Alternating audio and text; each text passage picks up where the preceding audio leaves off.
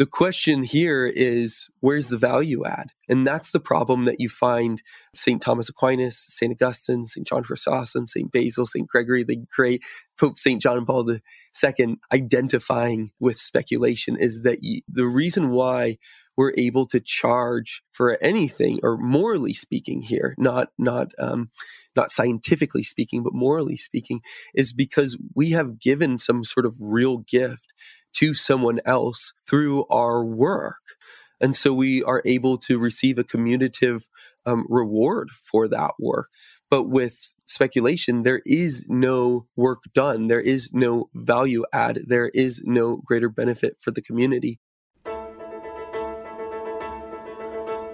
We are wandering between two worlds. Modernity as we knew it is passing away, and the next world is yet to be born. Like Dante, we are in a dark woods, struggling to know how to think and how to live.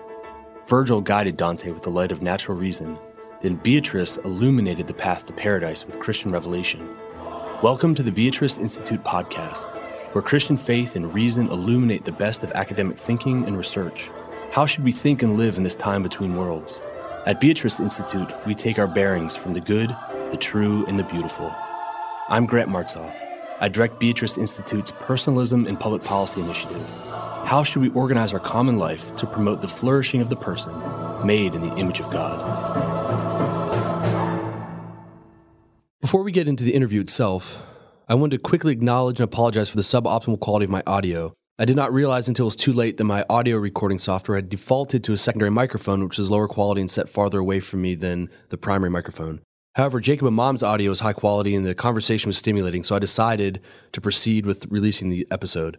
I've learned a valuable lesson about checking software settings. I hope that you enjoy the episode despite the imperfections. Thank you. My guest today is Jacob Imam.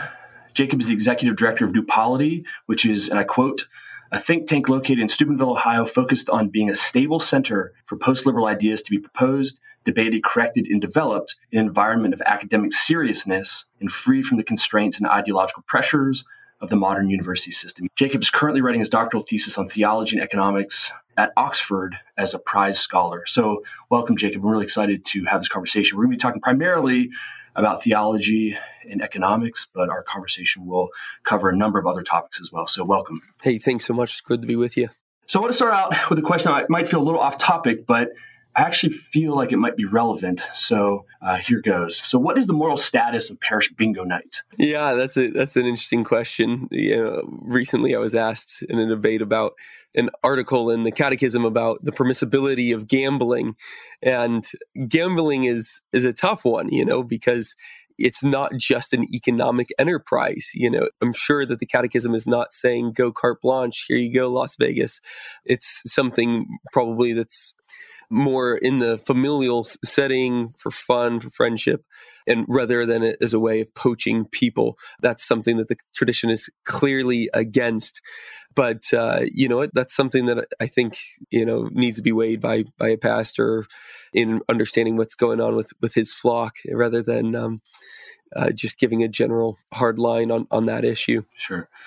Okay, so you know, as a good Catholic, I'm always looking for new things to talk about in confession. So I was really excited to hear your piece on investing because now I can feel guilty about my 401k. So I really appreciated you giving me that opportunity to find something new to confess about. sort of running out of things, and, and, here I am now with my 401k.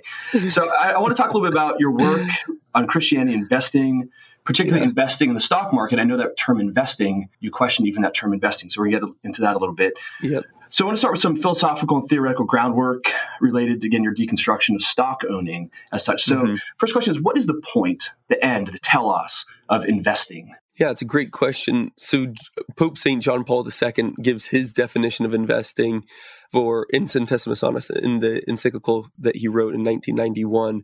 And he said there that to invest is to offer people a chance to make good use of their labor.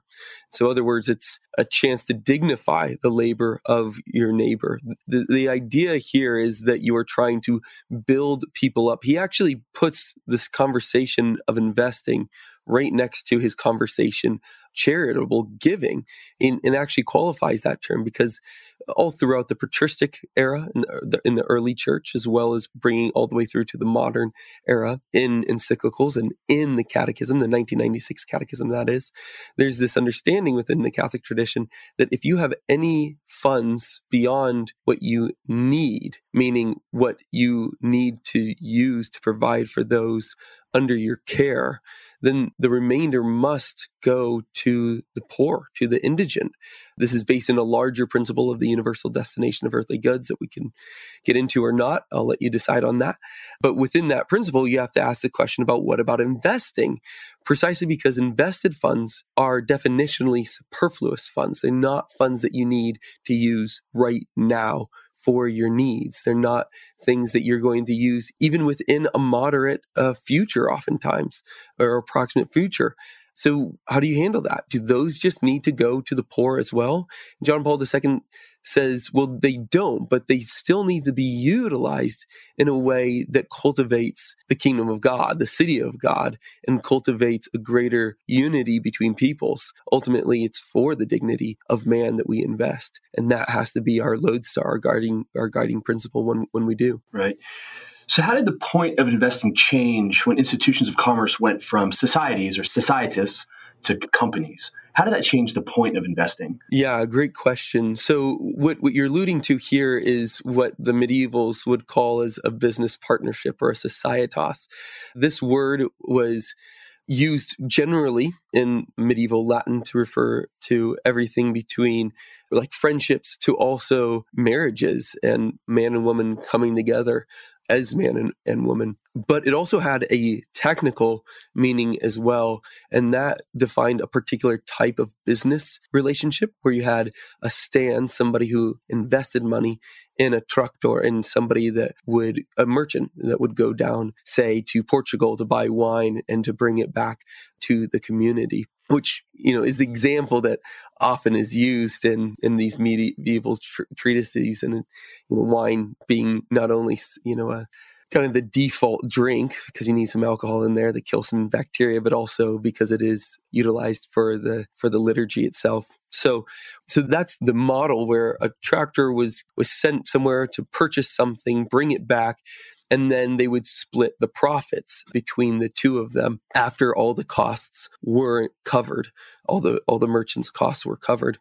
Now raymond de roover was probably one of the greatest economic historians of the last century, if not if not the greatest, said that it would be a mistake to understand the Stans, the investor, as just a, a, sleeping partner. In fact, he was someone that would advise the merchant on what to do. And once he got back, he would be in the game, helping him sell whatever he had. He was actually invested in multiple senses. He was invested personally as well as financially.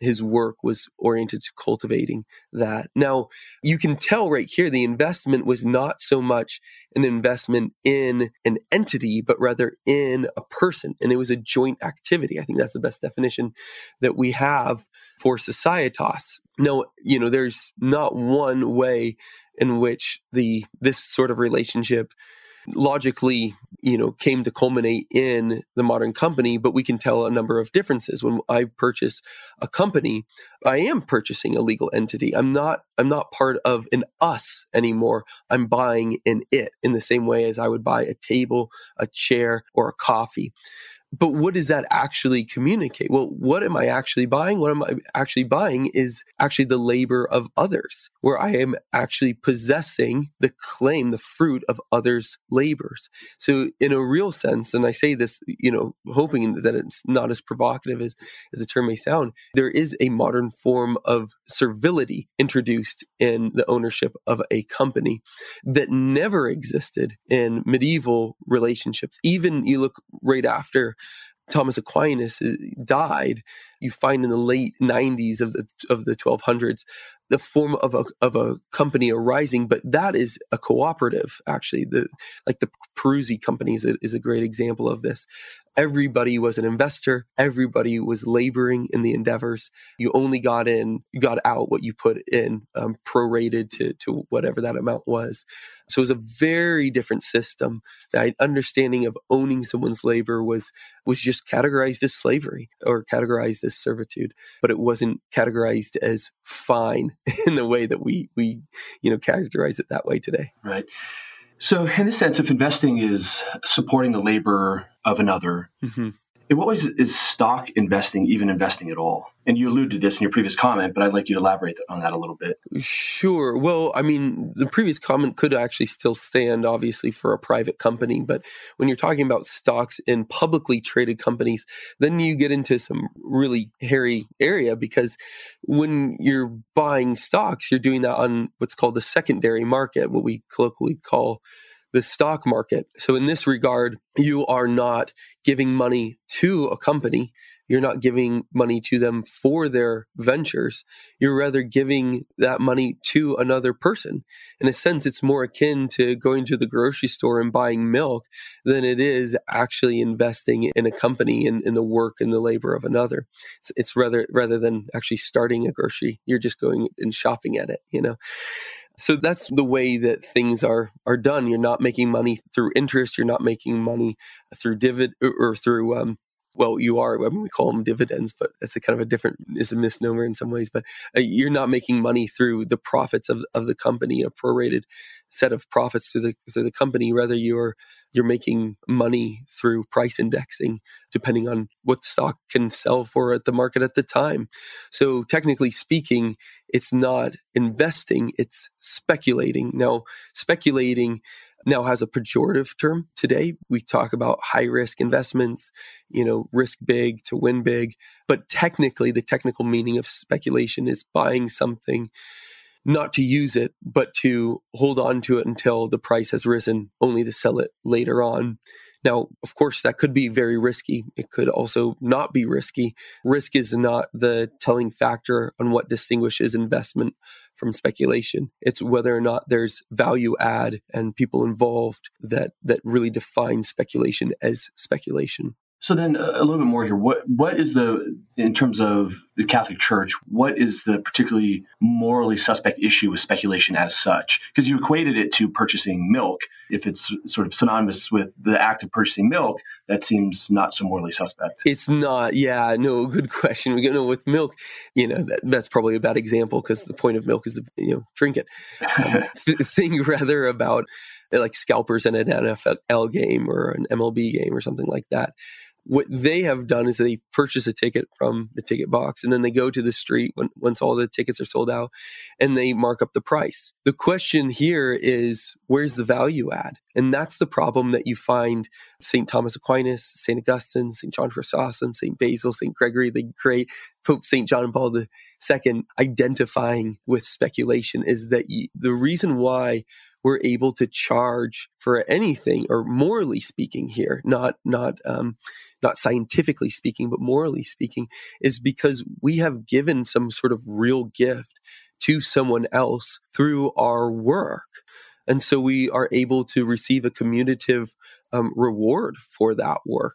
But with speculation, there is no work done. There is no value add. There is no greater benefit for the community. And that's the problem that the tradition has you know, really since the beginning identified. I mean, you look even at St. Paul's declaration to the Thessalonians when he says, if you don't work, you shall not eat. And periergazomai is a word that he uses there to speak about busybodies. He identifies those who don't work. And uh, just a leech on the community is, is, is this, you know, what we translate as busybodies, but periergazomai and uh, you look through you know how that term is used in various periods in Greek history, and it often is uh, find you know some dictionaries identify it as uh, haggling in the market or buying up goods in the market.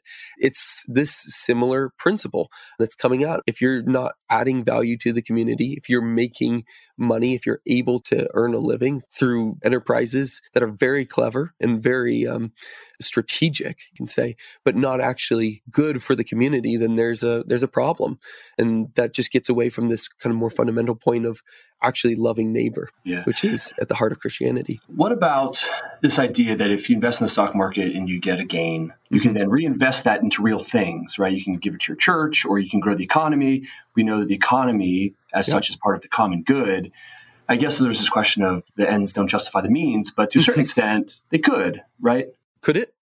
I know that's. I'm, I'm asking the questions here. yeah, no, the tradition's pretty clear on this one too. I mean, Saint Paul, you know, he writes in Romans that let us not do evil that good may come of it. Pope Paul the Sixth, you know, says we can never claim that. And he uses very direct and, and very damning language in his encyclical Humanae Vitae when somebody tries to put forward that utilitarian argument. And then John Paul II, Pope St. John Paul II, wrote an entire encyclical, uh, Veritatis Splendor, on that very problem. And the answer is we can't, you know, and and the reason is clear too, is that we must always seek after the good and we must cultivate the good through the good. So so that's when it pertains to actually being able to take the funds received from investing and use it for another, you know, actually good enterprise or charitable giving, it does fall prey to that. But it also, we have to ask the question of why would we ever actually invest? Like, what is the good that's done in investing that would make the act itself worthwhile? You know, that's actually a really big question. And it might, not actually come across all that clear at first because somebody said, well, the good is getting the money. and he's like, yeah, I understand. That's the reason why you want to do that. But like what is the good of the act itself? Now if i invest in a you know in a coffee shop say then i can actually see the fruits of my investment. I can see people gathering. I can see people enjoying the coffee. I can see you know the you know communal events hosted. I can see people actively enjoying what it is i'm putting my money behind. But if there's not a clear answer to why am I speculating in this way? What is the act itself that's that's good? Then we're doing it just for the sake of profit. And a Christian can never do anything just for the sake of profit.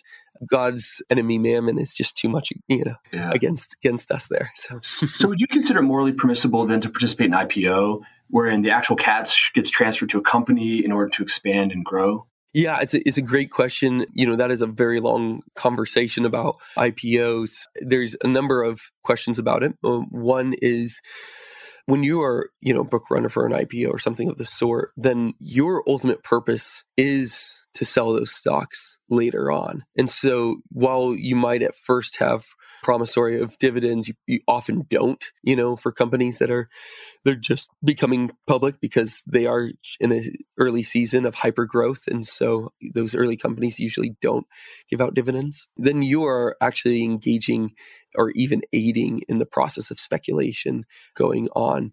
The other question, and this is just a longer one, I'll just toss this out to, you know, for us to think about is, well, actually, I'll toss out two things, but one of them is just growth rates. You know, is that, is IPOs really do enable a company to grow at an exponential rate. And is and there's a question about that and a question about globalization that I think you know we need to consider before we just say that's good. But the other thing is that once you are a public company, the game's up. You are always then your main goal for your company is then always to have continual growth. And that means that the original mission of what you're producing and why you're producing it is not always the focus. Facebook could become meta. You know, the it's just whatever pumps up um, your your value, the whatever you're, you to pump up the the price of what your stocks are trading for. And often that comes through share buybacks, and which is the main technique that companies are utilizing today to boost their profits. Again, they're or not boost their profits, boost their stock price. They're using their profits to increase their stock price which does not communicate or really correlate to the real benefit and the real growth that the company is engaged in. I mean, just look at Apple from 2015 to 2021, their stock price quadrupled, and yet their profits were the same. It invites more financial techniques to for companies to utilize that put off innovation. I mean, that's a huge problem. I, think, I hope all of us recognize that major innovations are not occurring at the same rate as they were even 40 years ago. And in addition to that, you have a wider gap between rich and the poor that, that occurs. And, and that's just one of these de facto things that we have to come to terms with. So, if you think about the financial manager of a diocese, yeah. what's the justification for speculation in the stock market? Is it just that they don't see it as in, in the same way that you do? They don't see it as speculation, or they just haven't thought it through. They've considered it and disagree with you. What's the what's the justification, you know, of a you know your average financial manager of a diocese? Yeah, it's a really good question there's a number of responses. So a lot of them just have not thought about it at all. It's this is just what we've been doing, you know, for decades now. And so if it's just what we're doing, it can't really be all that wrong, right? right. I think that's a major thing. And I just have a ton of patience for everybody who's in that situation. I was in that situation. That was me. You know, it just was not a question on our radar you know so that's i think a, a, big side of it. I think this question of ethical investments that have started to percolate in in recent years that's a good direction to go. But we're again just we're only considering the content of our portfolios and not the form of speculation or of the stock market itself which needs to be questioned but what else could they say well they could say something and you hear this actually a lot amongst folks at the Acton Institute is that, well, work actually has always been the justification uh, for earning a return on your profit as well as risk. And that's right. Those are true. That's true. Work and risk are always, you know, the, the keys. And they say that risk, there's there's intellectual work being done and there's always risk. But then there's still the same question. It's like, yes, there's always intellectual work being done, but that's equating work with almost the expending of energy. So you can charge for almost anything at that point, and that doesn't seem right. And in fact, it's not right. You know, there's work in there's work in, in arranging a prostitution ring. There's work done in, you know, running large scale casinos, you know, and you'd be out of your mind and downright evil to say that those things are okay. Now, there's a proper it's like uh, you know i like to make the analogy to studying you know studying is good but there is studiositas and there's curiositas a virtue and a vice in the tradition and studying studiositas is really to try and be docile to the ways of the world so that ultimately you can engage in predicare, right? To preach, to be able to declare truth, to understand it better. And, and it ultimately comes back to the common good to help people see Christ's face more clearly and then and thus to be able to love him more dearly. But in curiositas, that's manipulative. You're doing it just kind of as a you know an auto or erotic practice almost. And ultimately it's for manipulation of of the world or your own um, pride um, or place of pride of place within it. It's not for the common good. And the same problem um, harms work or, or faces work the other issue is risk and they say look there in the medieval tradition risk actually did allow for you to earn something back on your investments. And I have to say, absolutely, they're completely correct. But risk for the medievals, and this is very clear in their treatises. I would, you know, commend Peter John Olivi, for instance, as well as St. Thomas Aquinas. But risk for them was not a principle, it was rather a sign. Okay, so what does that mean? That it's a principle, not a sign. It was, or rather, it was a sign and not a principle. I had that backwards. Risk revealed true ownership in an enterprise. That when you handed that money over to the tractator, to the merchant, to whoever was starting a new venture, that your risk revealed that you were totally engaged with that person. You had formed a true societas so that his loss was your loss, his win was your win. And that every time he spent a dollar, it was as if you were spending that same dollar. So risk was a sign of that principle of true ownership. But what what you find in Renaissance and onwards is that risk actually was just a principle itself. And but that's a non-revealing principle as far as I can tell because everything in life has risk, you know. So this is actually uh, a, a, really good um, moment to switch gears a little bit because I was actually going to ask you in the next set of questions about this concept of ownership. So that's a good um, transition. So does holding stock in a company comprise actual ownership of the company? And you alluded to that just now, but I'll ask you directly. Yeah, it's a great question and a tough one in some ways. I like to refer back to the Venerable Fulton Sheen.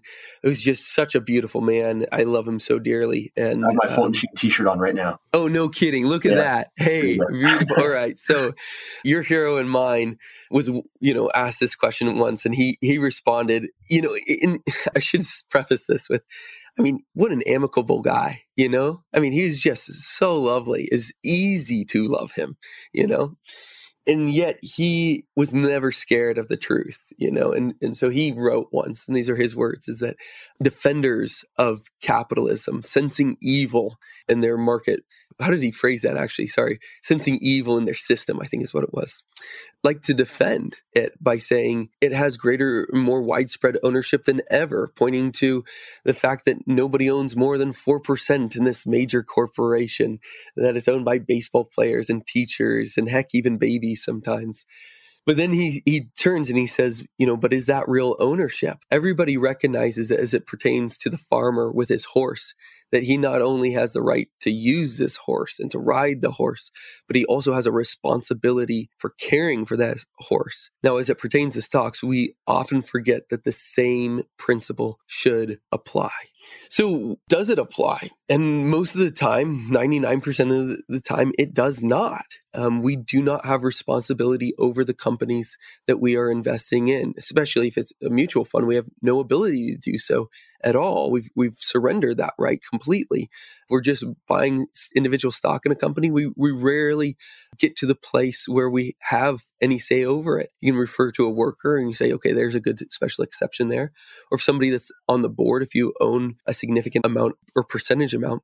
But there you have a more difficult problem where it actually doesn't track the natural outlay of ownership. Now, Pope John Paul II understood ownership, and not just him. I could refer back to, um, you know, uh, Saint Bonaventure, who wrote who wrote the preeminent treatise on this in the Middle Ages as well. Understood ownership not to just be a legal and juridical matter, but a natural and metaphysical one. Whereas the more that you work the earth or whatever enterprise it is, the more that you cultivate it, the more it starts to be impressed with your image and likeness in the same way that God can claim ownership of the whole universe because in some ways it reflects his likeness nothing is perfectly as, humanity, of course, but we have this long tradition in, in the in the Catholic in, uh, intellectual tradition that understands that everything in some ways reflects God. Okay, so if ownership in some ways has this metaphysical backbone to it, then it builds up slowly in correlation with the work that we're expending, the cultivation that we are, you know, that we are engaged in. But if we're just buying ownership of a company of, of the stock, then there's not that natural progression in ownership that really demands our responsibility over it. Okay, so there's there's this part, but you know I like to also just make the joke. It's like if I you know go into Ford to see the uh, the long assembly lines. You know, I'm not going to be in, as a you know because I'm a proud owner of stock. I'm not going to be welcomed. You right. know, as an august owner of the company, I'm going to be dragged out by security. And even if you you know, take a look at you know the bankruptcy laws. I don't even have to get informed if my company goes under. I don't even get a natural right. I have to fight for getting any little bit of the leftover assets. I mean, the the sense in which I own is is very ephemeral. I would say. Another concern that you have with stock owning is this question of the evils committed by companies that people own. But at the same time, we don't really own them. So our shareholders, you know, and I mean normal shareholders like you or I that own a couple stocks in Ford mm-hmm. or Apple or whatever company you're thinking about. I'm not a shareholder. I should just okay, sorry, sorry. Yeah, yeah. People like you, but you're a normal person. If Thank you, you I appreciate that. yeah, yeah, yeah. But say, say, uh, you know, uh, normal people that have a 401k and they own a bit of Apple and a bit of Ford but you're arguing that they don't really own those companies in a meaningful way are they then morally culpable for the evils committed by those companies if they don't have any say over what happens anyway? Yeah, it's a really good question, and there's there's a number of answers to this. One is that there's a couple of different ways of answering this. The first thing that I would like to say about it is that at the very least, it caused a scandal. So last year, it was discovered that Pope Francis, you know, who's who's technically in control of the Vatican Bank, was investing in companies that performed um, abortions and created abortifacients. A lot of money in the Vatican Bank was invested in these companies. Now, what did that do? Well, that caused a considerable amount of scandal for the church, and that is that's a serious consideration. Actually, causing scandal can be a sin in our tradition, and it's something to be avoided. And it actually is the the vice that opposes the virtue of beneficence, um, according to Saint Thomas. So, so the first thing that we have to do is avoid scandal. There is a question, of course, that also people would not be underwriting IPOs if they didn't know that somebody would buy it later. So in some way you are participating or giving justification to somebody, you know, giving that original money to the company in the first place. And then there's also lastly another predicament of the the very distant material cooperation where companies can get greater lines of credit as long as the stock price is getting pushed up. So we, do we have meaningful ownership? No, but there's just kind of enough of an attachment there to make it bad. right, right. Yeah, and not enough on the other side to say that look, I'm doing meaningful work. If it was a good company, you know. As I'm listening to you, I mean, obviously you're functioning out of the tradition, you know, the Catholic tradition, mm-hmm. and I do not believe that we need to argue from a secular position. I think that our justification for for why we should and should not do things is self sufficient. But at the same time, we are engaged in the public square to a certain extent. Have you had conversations with your sort of run of the mill fund manager, you know, guy on Wall Street? How do, how do your ideas sit with them? Is it just blank stares or is there, does what you're saying make any sense outside of appealing to papal encyclicals? Uh, yeah, it's a good question. Well, you know, not all of this does just come down to matters of morality.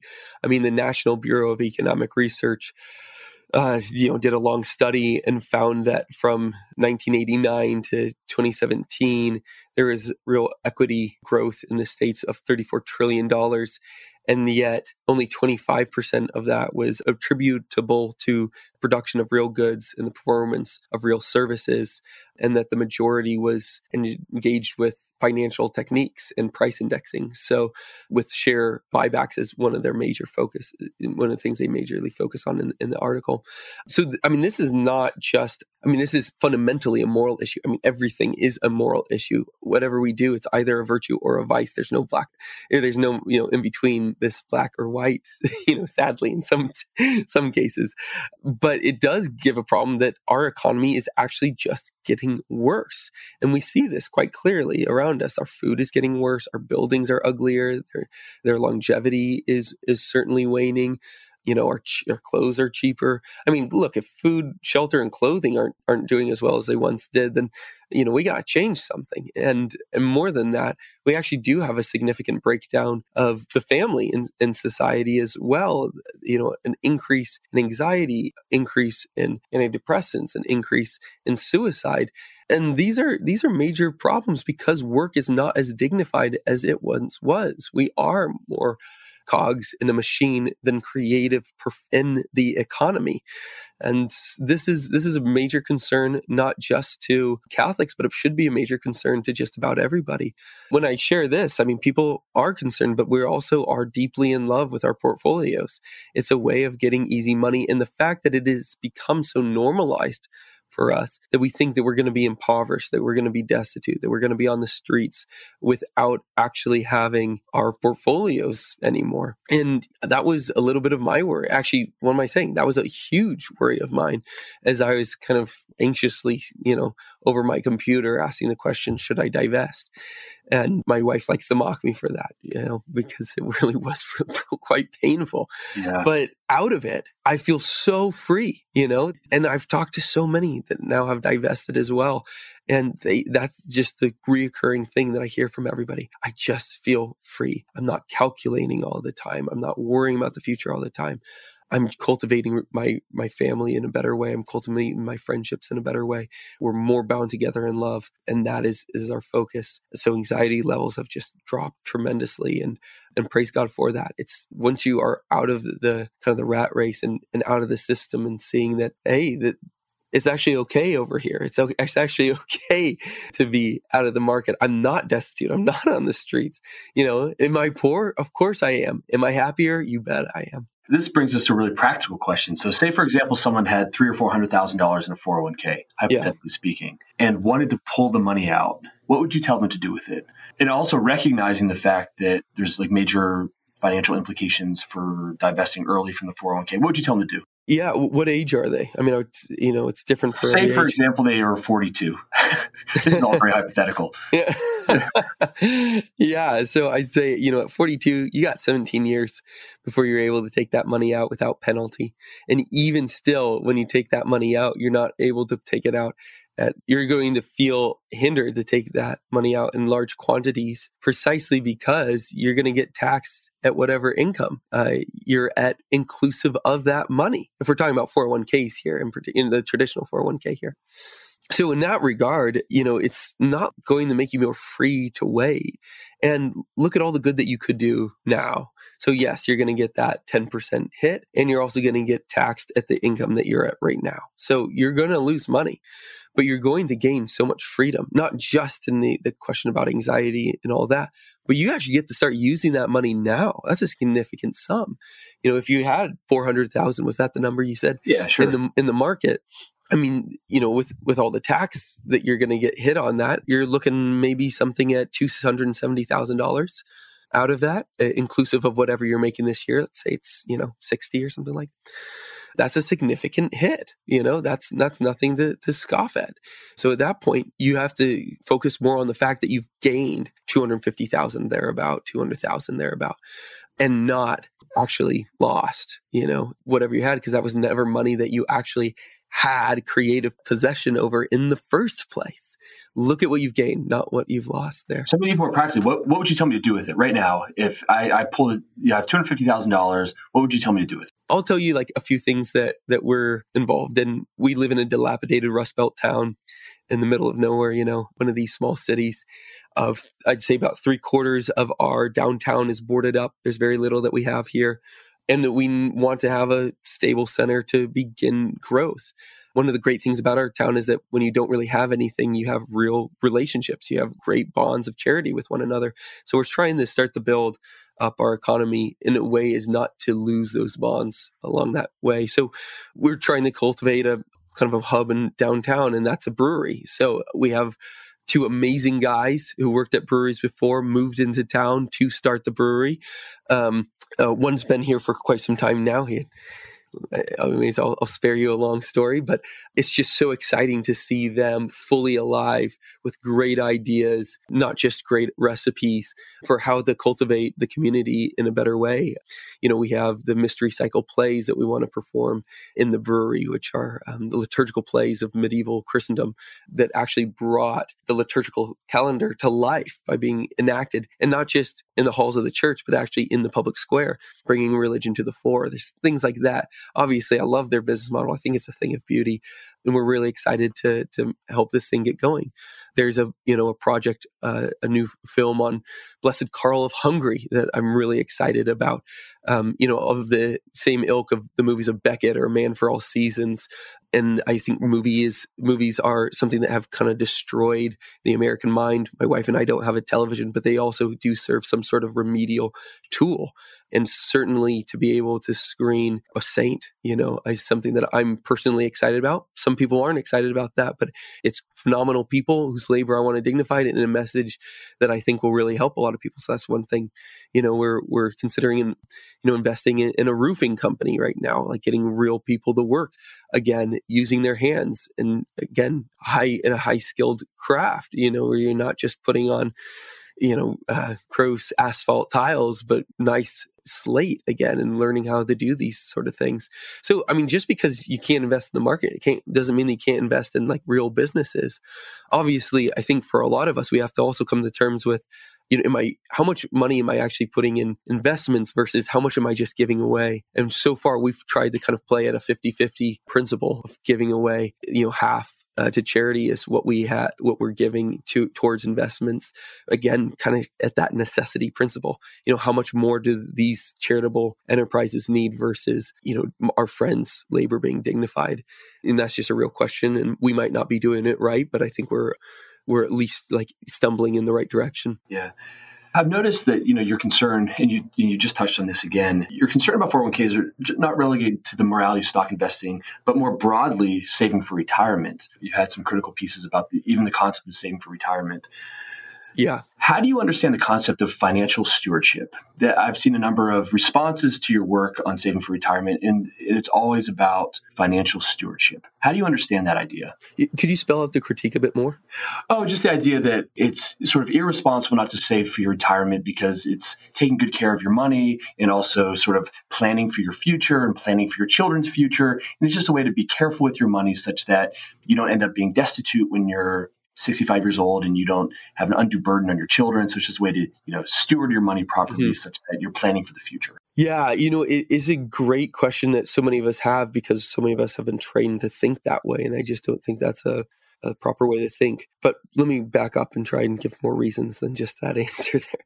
The way that kind of the default mentality for us is in retirement is to be with our kids. That's just the way that God designed it, is that we are going to be at the end of our life needing help. We came into the world that way. None of us could survive if it wasn't for our parents originally nurturing us, raising us. I mean, it takes us a very long time to be self sufficient as human beings.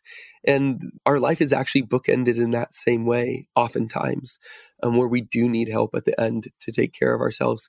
And what money does is not enable you to be independent. It, you're not independent. You're just paying someone you don't know to take care of you. You're always going to be taken care of by somebody, but it's either someone that you know and you love or somebody you don't know and you pay. Uh, this is a major principle of St. Thomas Aquinas that money takes a place for where love lacks. I can either pay my friends to help me move my piano or I could pay a moving company to do that, right? We all have a million examples of this in our in our life. And that's the same question as it pertains to retirement. Now also in retirement, we have to make sure that we realize that we're not just taking a 20, 30 year vacation. John Paul II says that work is fundamental to humanity, which means that if we give up on work, we're giving up on the cultivation of true humanity that hits hard. That's tough to come to terms with. It's not fun to hear oftentimes at first. But we also, I think many of us have examples of this where we see our family and our friends retiring and they just become more sluggish. They're not as sharp. They're not as fun. They're more vicious. And that hurts to see you know your loved ones go through that. You also see this kind of fundamentally in in sacred scripture as well when when jesus tells the the parable of of the rich fool. He has a bumper crop and he tears down his storehouses and he and he and he builds bigger ones and says to himself, you know, soul, go at rest because you have you have all that you need. I mean, is that not a story of retirement? I don't need the work anymore. I've stored up enough that I need. But what does Jesus say to him in the parable? What does God say to him in the parable? You fool. You fool. That, you don't want God to tell you you fool. I mean, that's not a good thing to be called. You know? So this is this is a major concern for us in the way that in the pattern and order of our society where you work really hard. You try and retire around 65 between your 401k your pension and your and your social security and you go on a vacation just to as as someone recently said pay play and pray you know? That's not what we're designed for. We're designed for so much more and part of the way that we begin to rebuild our great country is by building the family back up. Um, even the guy who created uh, the 401k, Ted Benna, he he bemoaned the fact that 401ks actually started to break down the family, which you know is quite compelling to hear from from him, from his authority and from his vantage. So, you know, Christ calls us to something more. And I know not everybody listening to this podcast is a Catholic or even a Christian, but that call is there for all of us. That God himself is has created us and he's created the order of the world in a particular way and rebelling from that order is not going to free us more. It's going to hamper us, it's going to cause more anxiety and leaning into it is is going to indeed make us happier because that's what he designed us for. You know, that sort of claim is so countercultural that I suspect even my own kids at their very young age have internalized the fact that mom and dad are supposed to take care of themselves after they retire. Mm. And, and having that conversation with your kids, I think after they've been trained for 10 to 12 years and thinking that, you know, we ha- we could take care of ourselves in retirement, but I think it would be a hard conversation. It is in some ways. And, you know, but I, I mean, my mom, you know, she used to say this jokingly and seriously when I was growing up. She had like the name of the retirement home that she wanted to go and move into in mind. And she would always say when she forgot something, she'd make the joke. He's like, just remember, this is where I want you to send me. This is where I want you to send me. You know, and a few years ago, uh, you know, I just, I had to look her in the eye and say, like, I'm not sending you there. You know, I love you way too much. I want to be by my mom. I want to live with her. I want to take care of her. And, uh, and anyway, it took her a little bit to kind of get used to that because you don't want to be a burden on your kids, right? I mean, that's question, but I, you know, there's, but gosh, it's just an honor to be able to get to do that for your parents. We, you know, were, you know, played some role in helping my godfather die well some years ago. And that was, you know, certainly, you know, one of the greatest moments of, you know, greatest honors of our, our life. One of the most horrible. I loved him so much to see him go, but, uh, you know, at least, you know, you never have like regrets at the end. And also, I'd say, you know, I know this, at least for me, is that there is kind of that last injection of humility in your life when you have to, after living decades, you know, being self sufficient, taking care, being a leader in many ways, that now you have to be taken care of again. That helps us to prepare for death well, um, to be able to, to have the humility we need to be able to see Christ more clearly. In my opinion, this changed quite a bit uh, after reading, I don't know if you've read George Saunders' short story, The 10th of December. No, I haven't. But, but this is essentially the story where a man has cancer. He goes out to kill himself. He finds a boy fall through the ice. He pulls the boy out of the ice, realizing that if he had killed himself, he would have deprived his wife and children of the, the great honor of being able to care for him as he died. And that was very that was very chastening for me to think about what I owe to my children in allowing them to care for me as I'm dying. Yeah. Well, Jacob, we're coming at the end of time. I know that you have uh, an international flight to catch, so I don't want to make you late. But I, I, really appreciate you coming on, talking with me. This has been a lot of fun, and uh, I'm just I'm so grateful for the work that that you and Andrew and Mark are doing in Steubenville, and I'm I'm really grateful for your faithfulness uh, to the kingdom of God. I, I, hope that we have a chance to continue this conversation because it's been a lot of fun. Well, thanks. I really enjoyed it myself, and I it, we will get you over here at one point. Awesome, that'd be great. Thanks so much, Jacob. All right, God bless you. Bye. Bye.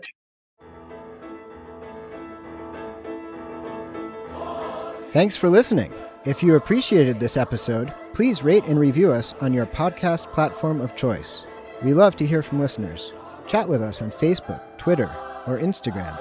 You can also learn more about our programming at beatriceinstitute.org. That's Beatrice Institute, all one word, .org. And if you are a university student or faculty member in Pittsburgh and would like to be involved locally, check out our Fellows program and get in touch. This episode was mixed and mastered by Yellow Music and Sound. Until next time, I'm Ryan McDermott. Go with God.